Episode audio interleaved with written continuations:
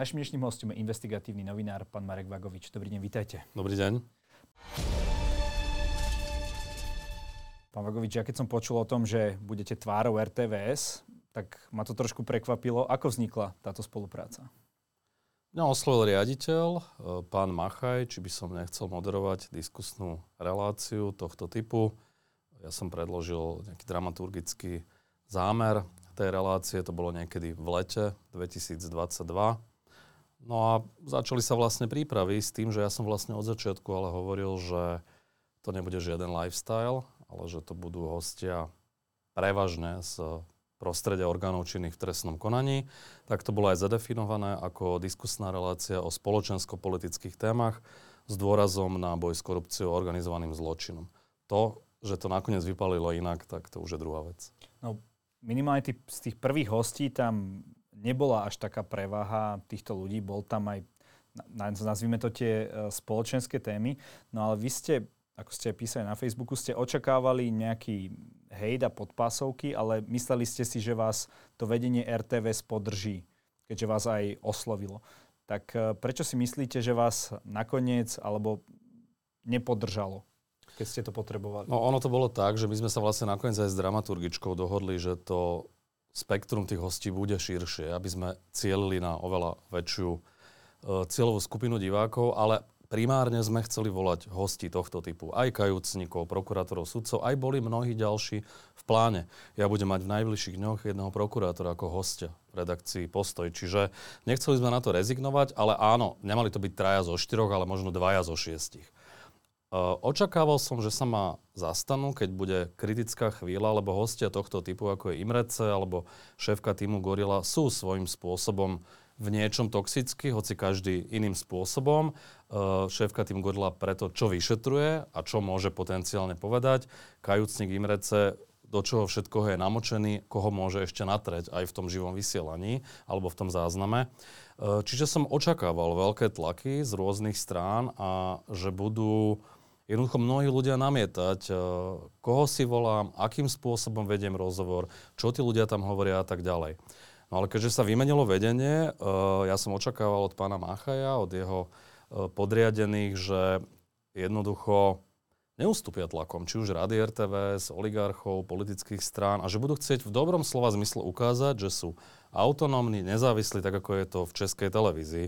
No bohužiaľ, tá moja osobná skúsenosť je taká, že že to bolo obrovské sklamanie. Ja som naozaj nečakal, že mnohí ľudia vo vedení RTV sú v, v tom zmysle, že sa chcú udržať vo svojich pozíciách, ochotní až takým spôsobom ohnúť chrbát a naozaj urobiť všetko preto, aby upratali nepohodlnú reláciu, nepohodlného moderátora. My si to trošku rozmeníme na drobné, ale v tomto, aspoň z môjho pohľadu, ste taký priekopník, lebo naozaj išli ste z toho internetového priestoru, investigatívca, moderátora, publicistu do takéhoto televízneho formátu. Uh, spätne, keď sa na to pozriete, nie je takýto formát, uh, povedzme, až príliš odvážny dnes na to konzervatívne prostredie televízie, kde vlastne všetky televízie, aj tie komerčné, sa skôr snažia zachytiť toho mainstreamového diváka a tých tie možno špecifické projekty sú, ja neviem, v internetovom priestore? Ale kto iný ako verejnoprávna televízia má otvárať takéto otázky, aj citlivé, aj otázky kajúcnikov, spolupráce s orgánmi činnými v trestnom konaní, korupciu na najvyšších miestach. Áno, je to, my sme na to neboli zvyknutí a verejnoprávna televízia už vôbec nie. Uh, ale ja som išiel do toho projektu s ambíciou otvárať tieto veci a všetci, vrátane vedenia, uh, riaditeľa, programov riaditeľa, šéfky marketingu a ďalších, vedeli, čo môžu od toho čakať, veď čítali ten projekt.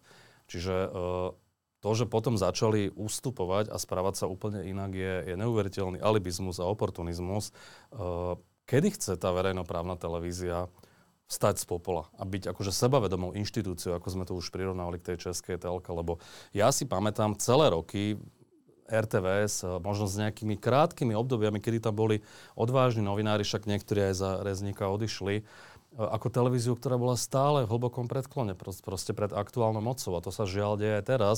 Dokonca teraz je ešte možno vo väčšom predklone pred opozíciou, ktorá možno raz vymení túto vládu, čo je že úplne neuveriteľné absurdné. Ako keby sa už chystala na nejaký výsledok volieb. Čiže myslíte, že v ich mysliach nastal taký ten, tak po tom, čo možno padla vláda alebo schylovalo sa to k tým predčasným voľbám, že oni už sa ako keby pripravujú na tú ďalšiu vládu? Akože na to nemám dôkazy, ja neviem, či sa to dá takto jasne zadefinovať, ale ja viem, ako sa tí ľudia správali v konkrétnych situáciách. Viem, že je tam človek, ktorý tam chráni záujmy strany hlas, je tam človek, ktorý tam chráni záujmy strany Sme rodina. Treba si pozrieť, ako vyzerá dnes spravodajstvo RTVS. Čiže oni, oni tak ako keby uh, cítia, ako fúka vietor, ktorým smerom a snažia sa nikoho si veľmi nepohnevať, uh, ísť takým tým takouto pokojnou cestou a mňa naozaj tiež tlačili do toho, aby som de facto robil len tieto spoločenské rozhovory, tak povediac, povediac lifestyleové, čo mne akože z princípu nevadí. Ja som mal v pláne naozaj tam volať aj veľké mená slovenskej kultúry, to je úplne v poriadku, ale nie za cenu toho, že nebudem robiť iné veci. Veď ja keď som odchádzal, tak mne bolo explicitne povedané, že už žiadni kajúcnici. K tomu sa ešte dostaneme, rozmeníme si to na drobné. Opisujete teda vaše vyjadrenia sú, že tie problémy začali po rozhovore s Imrecem. Uh, hovoríte, že ste ho lámali rok. Uh, bol pre ňo ten rozhodujúci faktor tomu, že to, že ste ho mohli mu ponúknuť to televízne prostredie a, a tu, tu, ja neviem, či prestíž, sledovanosť, vážnosť, aby, aby prišiel? Ono je to, ja si myslím, že skôr na také akože osobnejšej skôr báze, že s tými ľuďmi komunikujete nejaký čas, získajú nejaký typ dôvery. Že prišiel by aj niekde inde? Uh, neviem, ale viem, že záujem bol aj zo strany iných médií. Uh, áno, možno zohralo úlohu to, že televízia, väčší dosah uh, a tak ďalej. A možno aj niečo také ako v, v tej RTVS... Uh, aj ten moderátor klže trošku po veľmi akože takej tenkej hrane, lebo musí dbať na ochranu práv tretich osôb. Uh, musí si dávať pozor, aby ten host, keď aj hovorí nejaké mená, aby to ten moderátor nejakým spôsobom vyvážil. Vždy sa odvolával na políciu, na vyšetrovateľov, že v tomto je to veľmi striktné a prísne a, pre neho možno hralo jednu z takých akože dôležitých úloh aj to, že, že tam nebudeme riešiť nejak dohlbky živé kauzy, lebo naozaj, že to už je niekde za tou hranou. Čiže my, keď, ak ste videli ten rozhovor, tak akože tam padli aj niektoré mená z okolností oligarcha Brhel nie, niekoľkokrát a to bol aj Skôr z vašej strany. Vy ste, vy ste mu to tam ako keby aj, Ja som sa ho pýtal a citoval som spisy a e, toto meno tam zaznelo a potom z toho bol problém. Ale mm, myslím si, že, že to, že som ho presvedčil, nebolo to na prvýkrát, naozaj niekoľko stretnutí osobných tam, že to bola možno aj vec nejakej také ľudskej dôvery. Ja som mu vysvetlil, že to má byť rozhovor aby bol primárne že zaujímavý, dôležitý, ľudský, odkrývajúci profilový, že to nebude policajný výsluch skrátka. Napriek tomu tam podľa mňa zaznelo veľa pomerne závažných tvrdení. Ešte, ešte v rámci tej prípravy, tam to zrejme začalo trošku bublať, minimálne teda podľa vašich vyjadrení. Mala tam padnúť aj veta, čo keď tam povie niečo o Pelegrinim. To uh, bolo od toho človeka, ktorý zastupuje stranu hlas, alebo od koho? Nebudem hovoriť, že od ktorého človeka to padlo. Je to človek, ktorý tam má pomerne veľký vplyv v tom vedení RTVS. Niekedy mám pocit, že spolu s programovým riaditeľom de facto oni riadia tú televíziu a naozaj ten proces toho, kým ten rozhovor bol odvysielaný a tie od rôznych poznámok až po obštrukcie, e, prečo to vôbec robiť, kedy a či to neodsunúť a presne, že či tam nepovie niečo o Pelegrinim, a podobne. To bolo dosť neuveriteľné. Tam sa stala dokonca taká vec, že e, boli nachystané upútavky, tak ako to vždy býva od pondelka cca. Uh, tie uputavky bol útorok po obede, útorok večer, stále žiadna nešla. Ja som sa na to pýtal, čo sa deje. No ešte to musí právnik preskúmať a tak ďalej. Právnik to preskúmal, bolo to úplne v poriadku, napísal úplne nepriestrelné stanovisko aj k tomu samotnému rozhovoru, ale tam sa do poslednej chvíle vyčkávalo, ako keby že, že či to náhodou nepôjde, či to z nejakého dôvodu nebude zastavené. Ja som, ja som videl, že ten rozhovor ide nie vďaka, ale napriek vôli niektorých ľudí v tej televízii. Nakoniec ho pustili von. Aj sa toho rozhovoru zastali na tom prvom stretnutí rady, ale od momentu, kedy to začala rada kritizovať na čele s predsedom Igorom Galom, ktorý je brhelov človek, vedenie RTV sa začalo správať úplne inak, uh, už cúvalo a skončilo to vlastne môjim odchodom. Čo ste si z toho rozhovoru zobrali vy? Konkrétne z toho rozhovoru s Františkom Imrecem? Niečo, čo vás pre, prekvapilo, nová informácia? Uh, ja som nevedel, že on je taký človek, ako to aj sám opisoval, uh, že taký ten bifolož jednotkár, taký ten poctivák, ktorý išiel tým životom uh, takou, ako by som to povedal, neviem to úplne presne zadefinovať, ale že, že to bol vždy taký ten poslušný žiak, možno predseda otázka, triedy. Otázka je, či bol, pretože to, že to povedal u vás uh, ja, som, ja som sa na to ako keby pýtal aj, aj, aj uh, ľudí z nejakých z jeho okolia a, a napriek tomu ma to prekvapilo, že tak vystupoval uh, a prekvapilo ma, že človek, ktorý mal dobrú kariéru v korporáte, aj dobrý plat, bol ochotný vlastne vstúpiť do toho uh, systému našich ľudí, uh, a nechávať si doplácať vlastne mimo platu oficiálneho tie peniaze. Áno, chcel mať politickú alebo diplomatickú kariéru, takže takto to on vlastne vysvetlil. A prekvapilo ma, že, že v porovnaní s inými kajúcnikmi, ktorí už poskytli rozhovory, mne sa on javil taký, že najautentickejší, že ho to možno najviac mrzí, aj keď samozrejme môže to hrať to nikdy nevieme úplne odčítať, ale zdalo sa mi z toho aj z tých reakcií, ktoré som mal, že, že asi naozaj si uvedomuje, že do čoho šlapol a že to bol veľký krok vedľa, lebo rôzni kajúcnici vystupujú rôzne. Niektorým sa dá veriť viac, niektorým menej. Jemu sa to dá podľa mňa z tých všetkých vystúpení veriť najviac, že ho to najviac mrzí. Bola veľká debata práve keď začali prvé rozhovory s kajúcnikmi, myslím, že tam bol prekopník Denny Gen. Uh, či teda majú sa robiť, nemajú sa robiť, či si títo ľudia cieľene nevylepšujú vlastne svoj mediálny obraz, e, keď vieme, že oni nevedia, akú výhodu z toho dostanú a možno keď budú mať lepší mediálny obraz, možno... Ako, ako vnímate toto, teda samotný vplyv, na to trestné konanie skrz nejakú medializáciu. Tak súdcovia, policajti a prokurátori hovoria, že ich to neovplyvňuje v rozhodovaní, ale ja tomu úplne neverím. Podľa mňa ani nie je pravda, že vôbec nesledujú žiadne tieto rozhovory a tak ďalej. Veď každý je len človek a trochu to na ňo vníma. Áno, v konečnom dôsledku musia rozhodnúť na základe e, dôkazov. No je to kráčanie po veľmi tenkom lade rozhovory s kajúcnikmi, lebo presne môže sa stať, že potom ten obraz toho rozhovoru je, že ho ľudia lutujú a pričom on to môže naozaj celé hrať. Čiže e, novinár si musí dávať veľký pozor, kde je tá hranica. E, musí byť aj prísny, ale, ale zároveň zase by nemal ten rozhovor prebiehať tak, že si tam niekoho zavolám a 40 minút do ňoho akože šijem hlava, nehlava, lebo treba ho nechať toho človeka aj rozprávať. Ale zase akože naozaj mu to hneď e, všetko nezjesť aj s navijakom, že veľmi si treba dávať pozor a pozorne počúvať týchto ľudí a, a pohotovo reagovať. Čo vás e, konkrétne príjmelo v tom rozhovore s Imrecem, pretože zdalo sa mi, že ste teda dodržali nejaké novinárske štandardy. Napriek tomu e, vyšiel z toho ako naozaj ako ten človek, ktorý to lutuje, e, ktorý možno sa náhodou dostal do toho systému, ako to, ako to teda on hovoril, že, že nešiel tam primárne za tým, že bude korumpovať?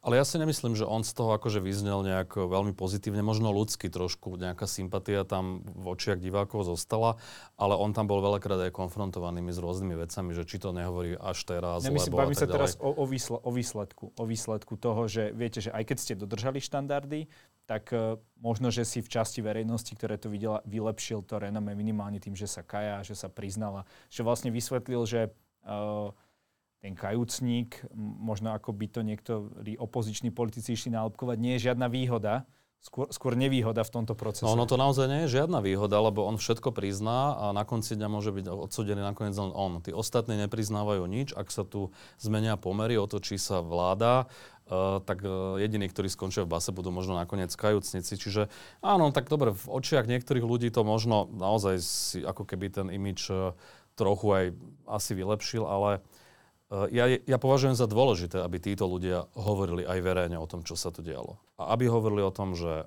oni boli súčasťou toho systému, ale že ten systém bol oveľa väčší, obľudnejší, že to malo aj nejaké politické krytie a tak ďalej. Veď to je naozaj precedens. To, čo sa tu dialo, to nie je možno nikde v širokom eh, okolí, aby, aby štát a jeho štruktúry, komplet, policiu, prokuratúru, časť súdov, aj politiku ovládal organizovaný zločin. Čiže jednoducho o tomto treba hovoriť. A nenechať to len vlastne na tie samotné súdy. Sme novinári, zaujíma nás, ako fungoval ten systém komplexne, čiže ja, ja, ja to považujem za legitímne oslovať aj týchto ľudí, ale áno, treba si dať pozor, aby nás neťahali za nos, to je celé. Ešte sa aj k tomu dostaneme, ale dokončme tú tému RTVS. Zlomový moment pre vás nastal, keď e, presunuli rozhovor alebo zrušili, to tam vysvetlíte, rozhovor s Martinou Babačovou, ktorá je šéfka šéfkou týmu Gorilla, tak ako to vlastne bolo? Zrušili vám ho alebo vám ho presunuli? Pretože tam sa tie verzie ako keby sa mi zdá trochu líšia. Oni sa nelišia, ono, oni samozrejme teraz RTVS to interpretuje trošku inak, ako to celé bolo. Ono to bolo tak, že ja som s Martinou Babačovou komunikoval, 3 roky som ju lámal zhruba, ešte dlhšie ako Imreceho. A mm, my sme boli tak dohodnutí, my sme si niekedy v oktobri e, telefonovali alebo písali, to už sa nepamätám, že či by teda potenciálne prišla, lebo potenciálny okruh hostí bol oveľa širší, tam boli aj sudcovia, aj prokurátori. A, a ona mi vlastne že teraz ešte nie, nie ešte vhodný čas a tak ďalej. Mal som naplánovaných nejakých hostí e, až v podstate do konca roka. Z okolností v ten deň, keď, išiel, e, keď išla Tereza Novotová, vtedy mala ísť vlastne Martina Babačová, ja som to oznámil programovému riaditeľovi, že teda sa ozvala späť, že by teda prišla. On s tým súhlasil, nebol s tým žiadny problém. Medzi tým sa udiali nejaké rokovania interné v rámci vedenia RTVS, riešil sa rozpočet a ďalšie veci. Dva dni na to, ako to riaditeľ programový súhlasil, som dostal sprostredkovaný odkaz, ani priamo mi to nepovedal, cez dramaturgičku, že teraz ten rozhovor nepôjde.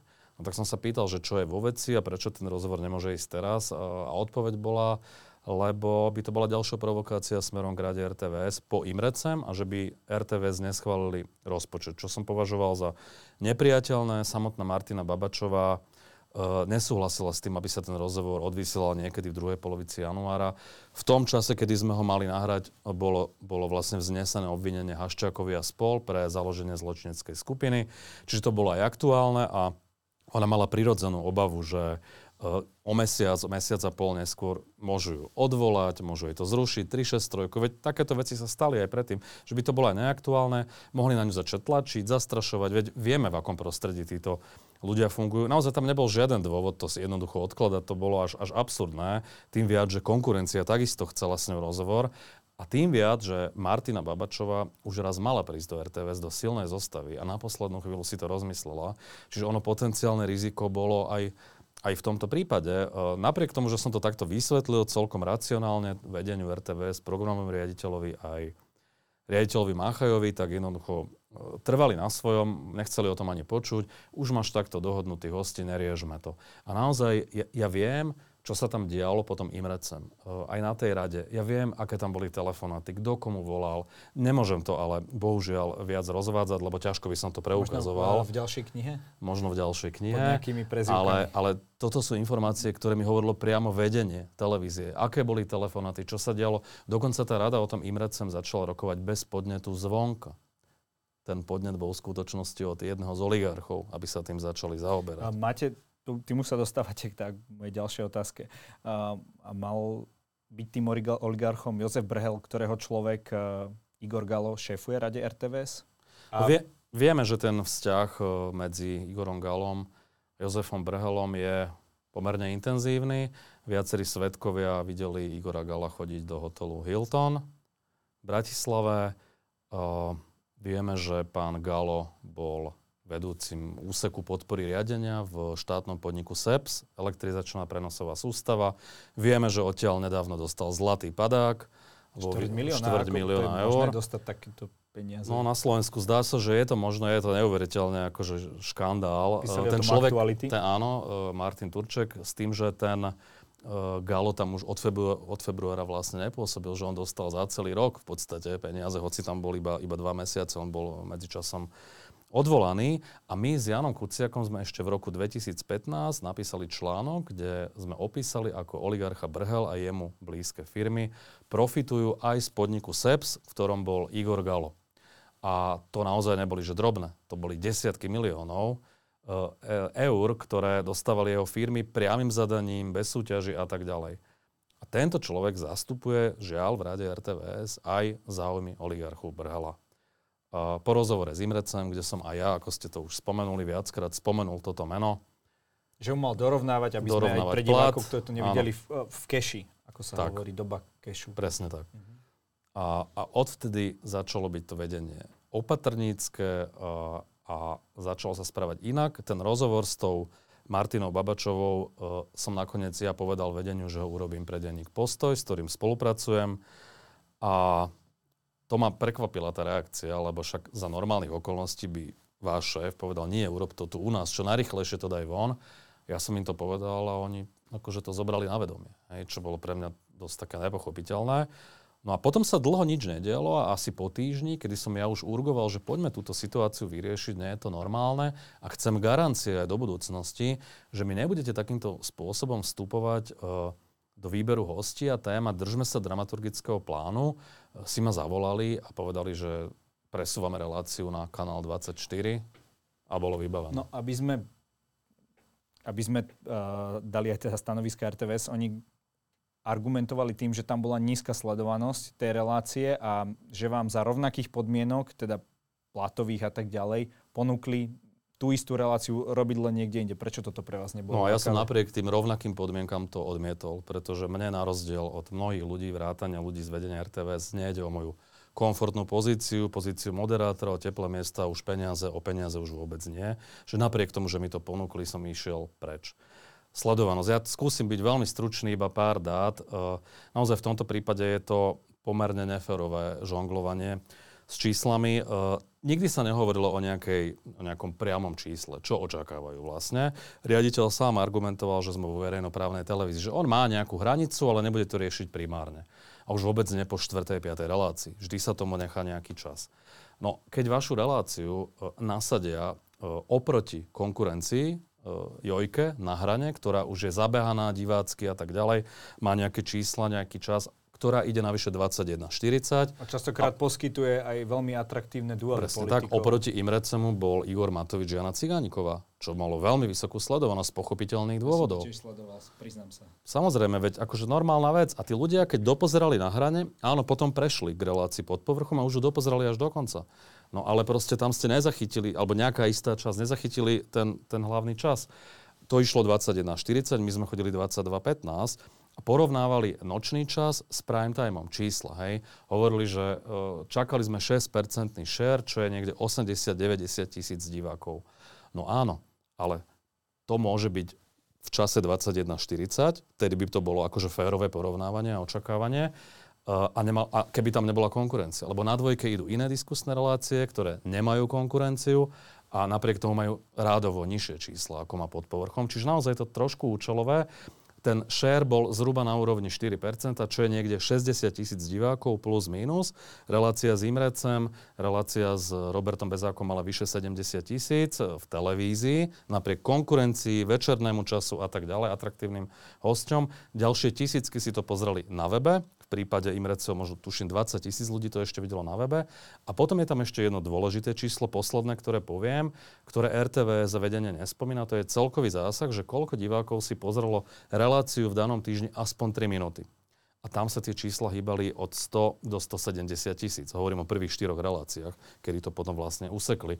Čiže my sme v zásade aj boli v tých číslach. V nočnom čase určite, dokonca aj v tom prime time, keby sa to všetko spočítalo, tak sme v tom nejakom očakávaní. Čiže ja toto považujem za veľmi neférové. Navyše to naozaj s výnimkou jednej relácie s Terezou Dvotovou malo tendenciu stúpať uh, tie, tie čísla. Čiže veľmi nefér. Uh, presunuli to na 24, ktorú, ktorú pozerá, že 5-6 tisíc ľudí a, uh, a, a zmluvu mi dali na 3 no, mesiace a nechceli mi garantovať autorskú slobodu pri výbere. To, to som práve chcel riešiť, že či by to nedopadlo tak, že keby ste neodišli sám, či by vás po tých troch mesiacoch ako keby nezrušili úplne? No, ja poznám ľudí z 24 aj som s niektorými komunikoval. Uh, im bola posunutá táto relácia ako horúci zemiak s tým, že tuto to máte na 3 mesiace, tu sú peniaze, nejak to poriešte. A keď padli otázky, že a čo potom po tých troch mesiacoch, že to už je váš problém. Hej. Čiže my by sme si potom sadli a oni by mi povedali, že no tak uh, máme, ja neviem, o dve tretiny nižší rozpočet, že poďme sa baviť, čo ďalej. No tak akože naozaj tam nešlo o peniaze, len bolo to veľmi že nedôstojné a ja si myslím, že by to naozaj po tých troch mesiacoch reálne skončilo, lebo by povedali, že malá sledovanosť, ktorá by tam bola ešte oveľa nižšia. Hej? Čiže ja som mal z nich pocit, že sa toho chcú zbaviť, že to chcú upratať a tým viac, že na, tejto, na tom poslednom stretnutí, keď som sa explicitne pýtal, či ešte mám volať hosti typu Imrece, ob, uh, riaditeľ televízie, programový riaditeľ povedali, že nie.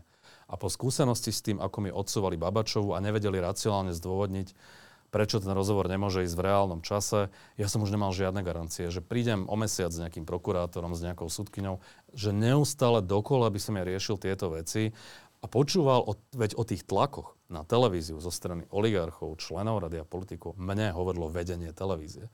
Ja by som o tom ani nemal vedieť ako novinár. Nehovoriac o tom, oni by ma mali od toho jednoducho odfiltrovať. Nehovoriac o tom, že ja som v minulosti pôsobil v týždni, v SME, v rôznych médiách, ktoré kvôli mojim investigatívnym zisteniam prišli o veľké peniaze z reklamy. Čiže argumentovať v prípade RTVS, ktorá má aj garantované nejaké peniaze zo štátneho rozpočtu, že nemôžeme teraz, vieš, to je provokácia, rada bude sa takto akože na nás pozerať. Mne to príde strašne alibistické. Uh, vy hovoríte stále, že nejde o peniazoch, ale podpredsednička PSK Zora Jaurová napísala na denníku M blog a písala, v ňom tam hovorila o relácii do kríža, mimo iné spomínala, že o akých peniazoch sa bavíme. A ja som to teda si to vydelil, tú sumu, počtom relácií a on dostáva, teda pán Daniška, ktorý je jediným akcionárom alebo konateľom spoločnosti, ktorá túto reláciu dodáva, 9140 eur za jednu reláciu a to k tomu ešte, že od RTVS má prenosový voz, 9 tisíc? Áno. Takto písala, to takto písala nezdá, v tom blogu. Akože, takto písala nemyslím v tom blogu. si, že je to toľko, lebo ja plus, minus ešte, viem. No a ešte plus, to ako keby s tým, že uh, takto písala, že dostáva uh, podporu, teda čo sa týka kamier, osvetlenia, štábu, hej. Takže to vyzerá ako 9 tisíc za Nepoznám za, tie čísla, ale nezdá za... sa mi to, ale Takže ako, o takýchto číslach overiť. sa bavíme, keď Nie. sa bavíme o, o vašej No vôbec, mzde, akože, v... aby sme to teda uviedli na pravú mieru. Keďže bulvár... No toto nie sú úplne zlé peniaze. No určite nie, ale hovorím, neviem sa k tomu vyjadriť. Čo sa týka mňa, Bulvár už stihol najmä nový čas napísať niekoľko dosť neuveriteľne zavádzajúcich článkov o tom, ako zahrabnem balík peňazí a tak ďalej vychádzali z toho, že v tom centrálnom registri bola uvedená nejaká suma, ktorá bola na úrovni 1450 eur bez DPH za jednu reláciu. Treba si uvedomiť, že v lete sa netočí, čiže keď to prerátate na mesiac, tak tá suma nie je 6 tisíc, ale možno 5. Hej? Z toho musíte platiť dane a teda a teda. Ale čo je podstatné? tá suma 1450 eur nebola len za moderovanie, ako sa to falošne e, podsúvalo aj cez médiá, e, ktoré prepočítavali na minútu, hej, že moderátor má 44 eur za minútu, lebo 30 minút sa vysiela. V tom je samozrejme príprava scenáru, rešerže, e, odborná príprava. Naozaj, že rozhovory pre RTVS, kto tam pracoval a bol vie, ako to chodí. To je veľký kolos. Naozaj schvalovanie scenárov, príprava, to je niekoľko dní v týždni na každú reláciu.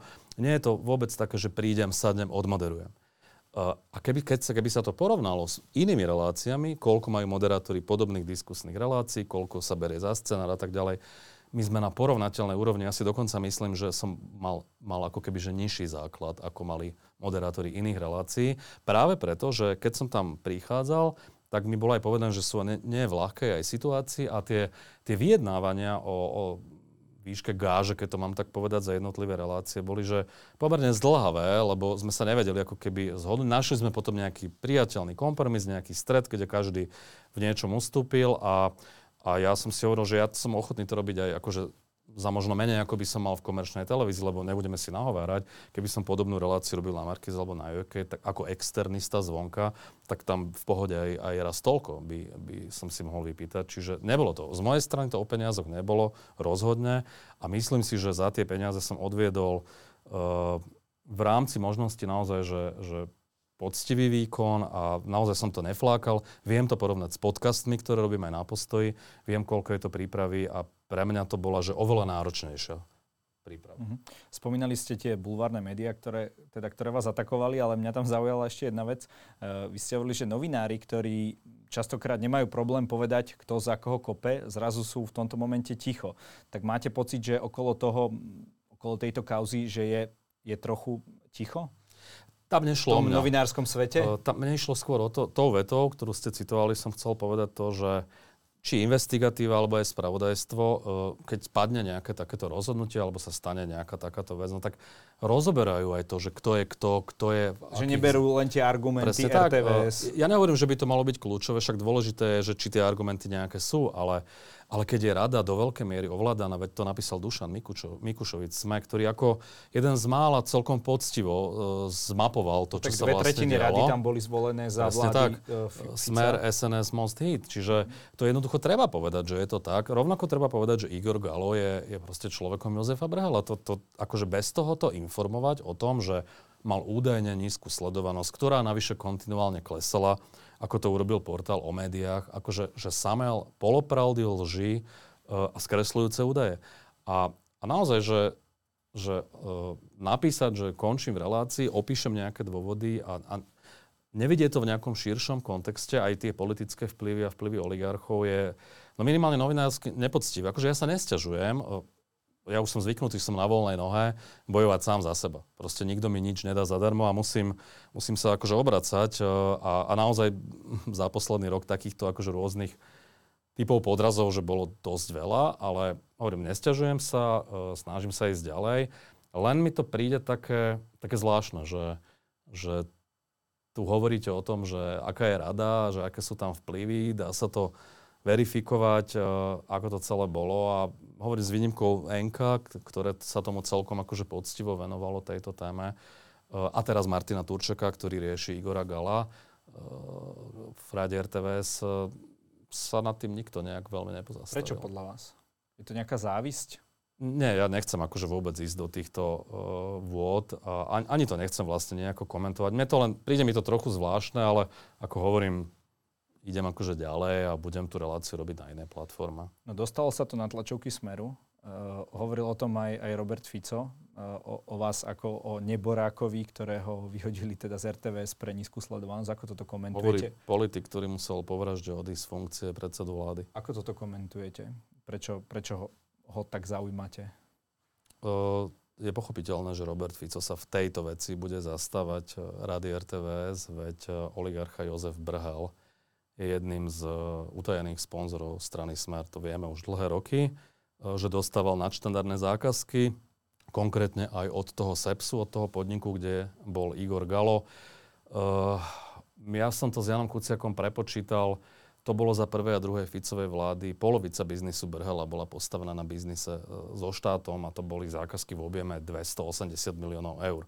Je pochopiteľné, že teda Robert Fico e, ako keby ide týmto smerom a hrá túto hru, nehovoriac o tom, že Robert Fico osobne uh, loboval za jeden projekt oligarchu Brhela, to bola nejaká vodná elektrárna Ipli, tiež som o tom písal v magazíne, E, týždeň, a to mal byť spoločný biznis s Čínanmi, kde Robert Fico na rokovaniach s čínskymi predstaviteľmi sa prihováral za túto Brhelovú zákazku a túto firmu. Čiže je to pochopiteľne, najvyššie ja som o ňom napísal dve knihy, vlastnou hlavou a vlastnou hlavou dva, čiže počítal som s tým. E, trošku ma prekvapila miera, akej sa mi venujú na tých e, tlačových besedách, najmä v poslednom čase.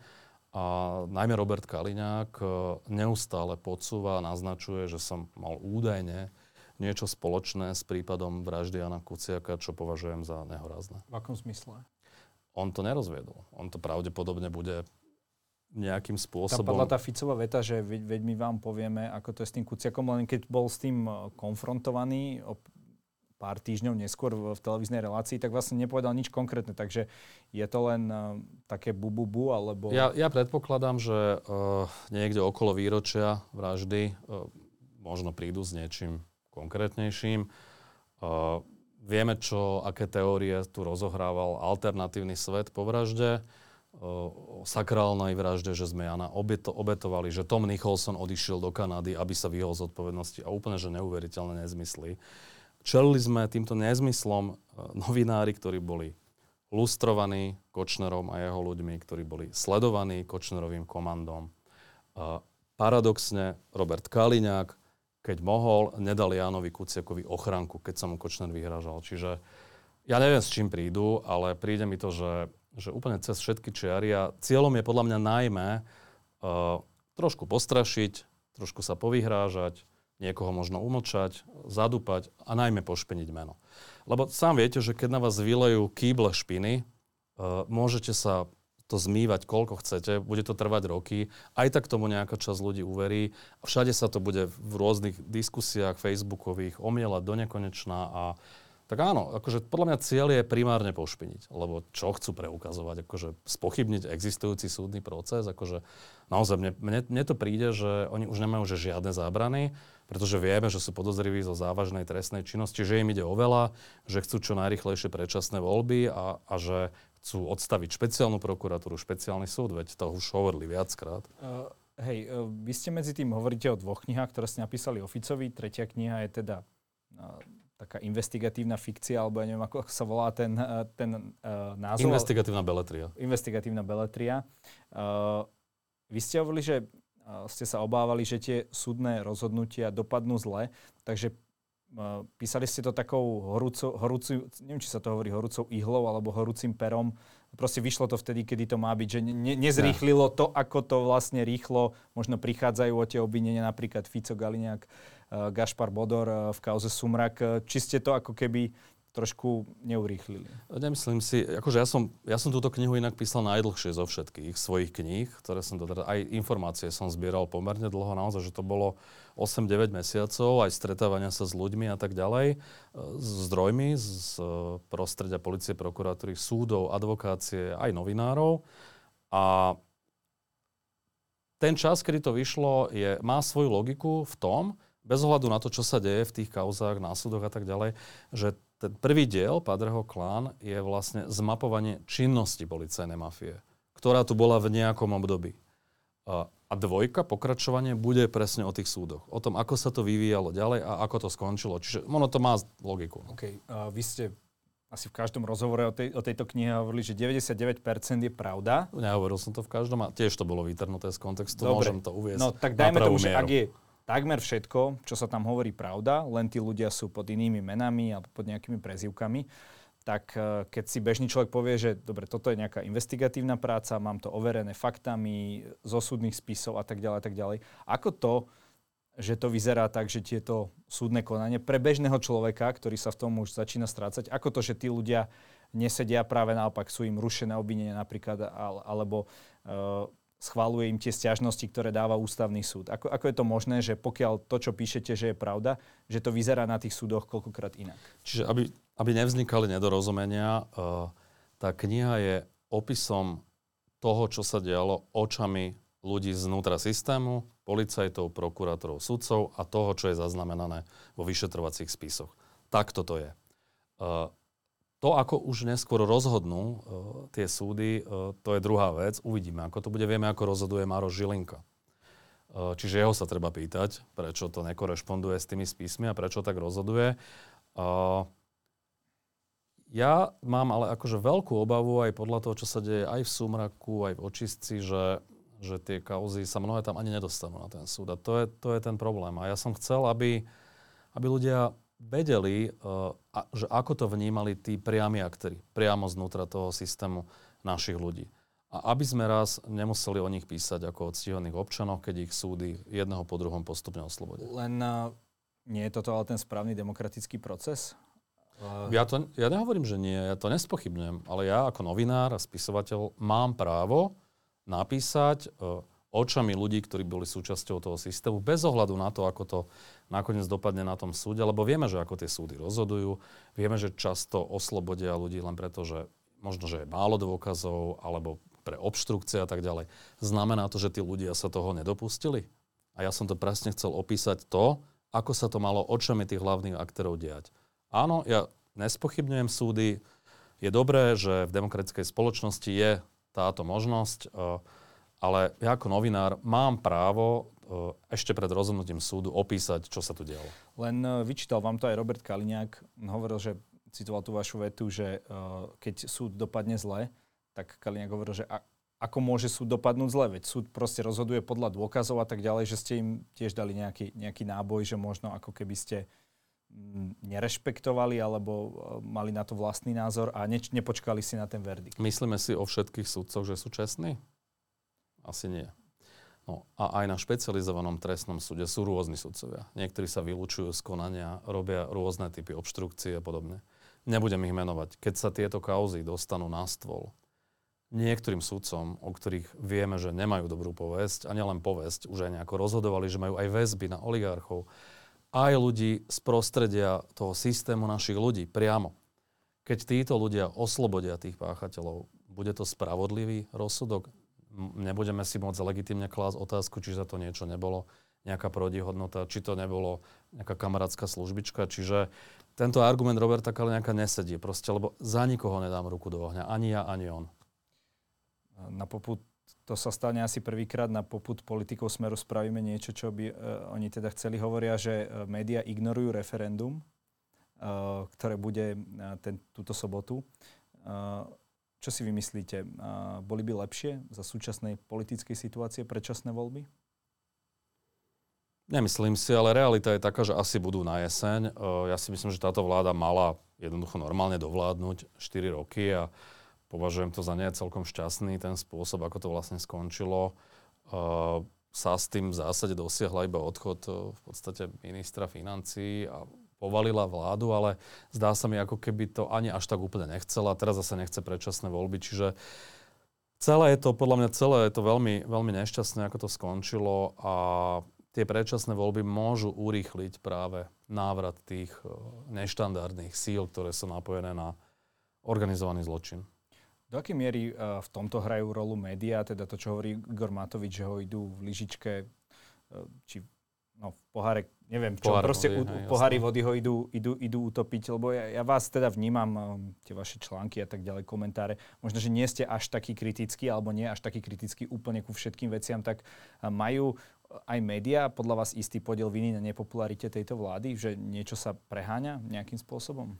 Tak akože subjektívne sa mi zdá, že občas to ulietava a naozaj, že tých e, prehnaných titulkov a prehnaných hodnotení niektorých udalostí by sme našli asi dosť. A ja považujem za dôležitejšie úplne iné veci a neplatí zároveň, že nie som kritický. Som kritický aj k Matovičovi, ale snažím sa konštruktívne kritický byť, ne, neriešiť každý jeden status, hoci teda v tých posledných už akože aj z môjho pohľadu zachádza za určitú hranu a uh, ro, viem, že to robí najmä kvôli tomu, aby získal nejaký typ voličov, že čiastočne je to aj v ňom, ale podľa mňa je to chyba a ja si myslím, že viac voličov stratí paradoxne a nakoniec vo, vývoj v Olano speje k tomu, že sa vlastne aj kvôli tomuto zrejme tá strana rozdelí.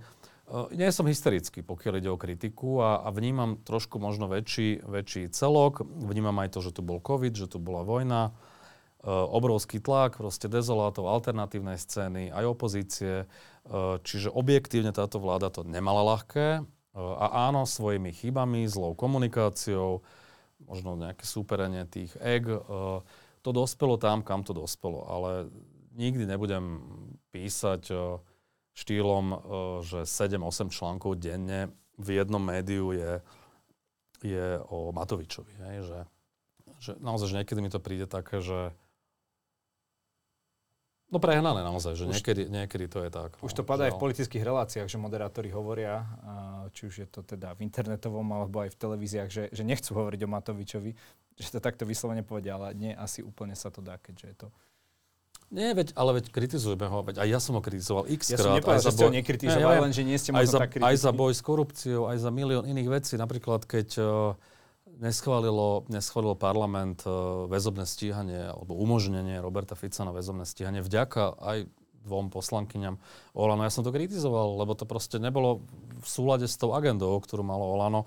A takýchto chýb je naozaj že veľa, ktoré on urobil, najmä teda v komunikácii, ale aj v politických uh, nejakých rokovaniach a tak ďalej.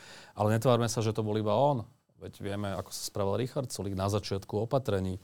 Jazda po diálnici, to prvý status. Hej, čiže proste treba aj tieto veci vidieť a vidieť ich v nejakom širšom kontexte. A ak si niekto myslí, aj médiá, že vlastne predčasné voľby ako keby, že ukončia túto agóniu a bude tu nejaká lepšia, transparentnejšia, slušnejšia vláda. No ja si to nemyslím. Ja si myslím, že čím skôr budú tie voľby, tým horšie. Vidíme to, ako to vyzerá aj na, na preferenciách a naozaj mám obavy, že čo sa tu bude potom diať. To môže byť taká atmosféra, pomsty a revanšu, že ešte budeme raz s láskou spomínať na túto rozvadenú vládnu koalíciu. Pán Vagovič, každý u nás má na záver priestor povedať našim divákom to, čo sám chce. Koľko? 30 sekúnd? Nie, je to koľko, koľko chcete. To už nelimitujeme. Blíži sa referendum o predčasných voľbách, aj sme o ňom vlastne hovorili. Nemyslím si, že to je riešenie a myslím si, že bude lepšie tú sobotu si urobiť nejaký lepší program, napríklad ísť do prírody. Ďakujem za rozhovor. Ja ďakujem za pozvanie.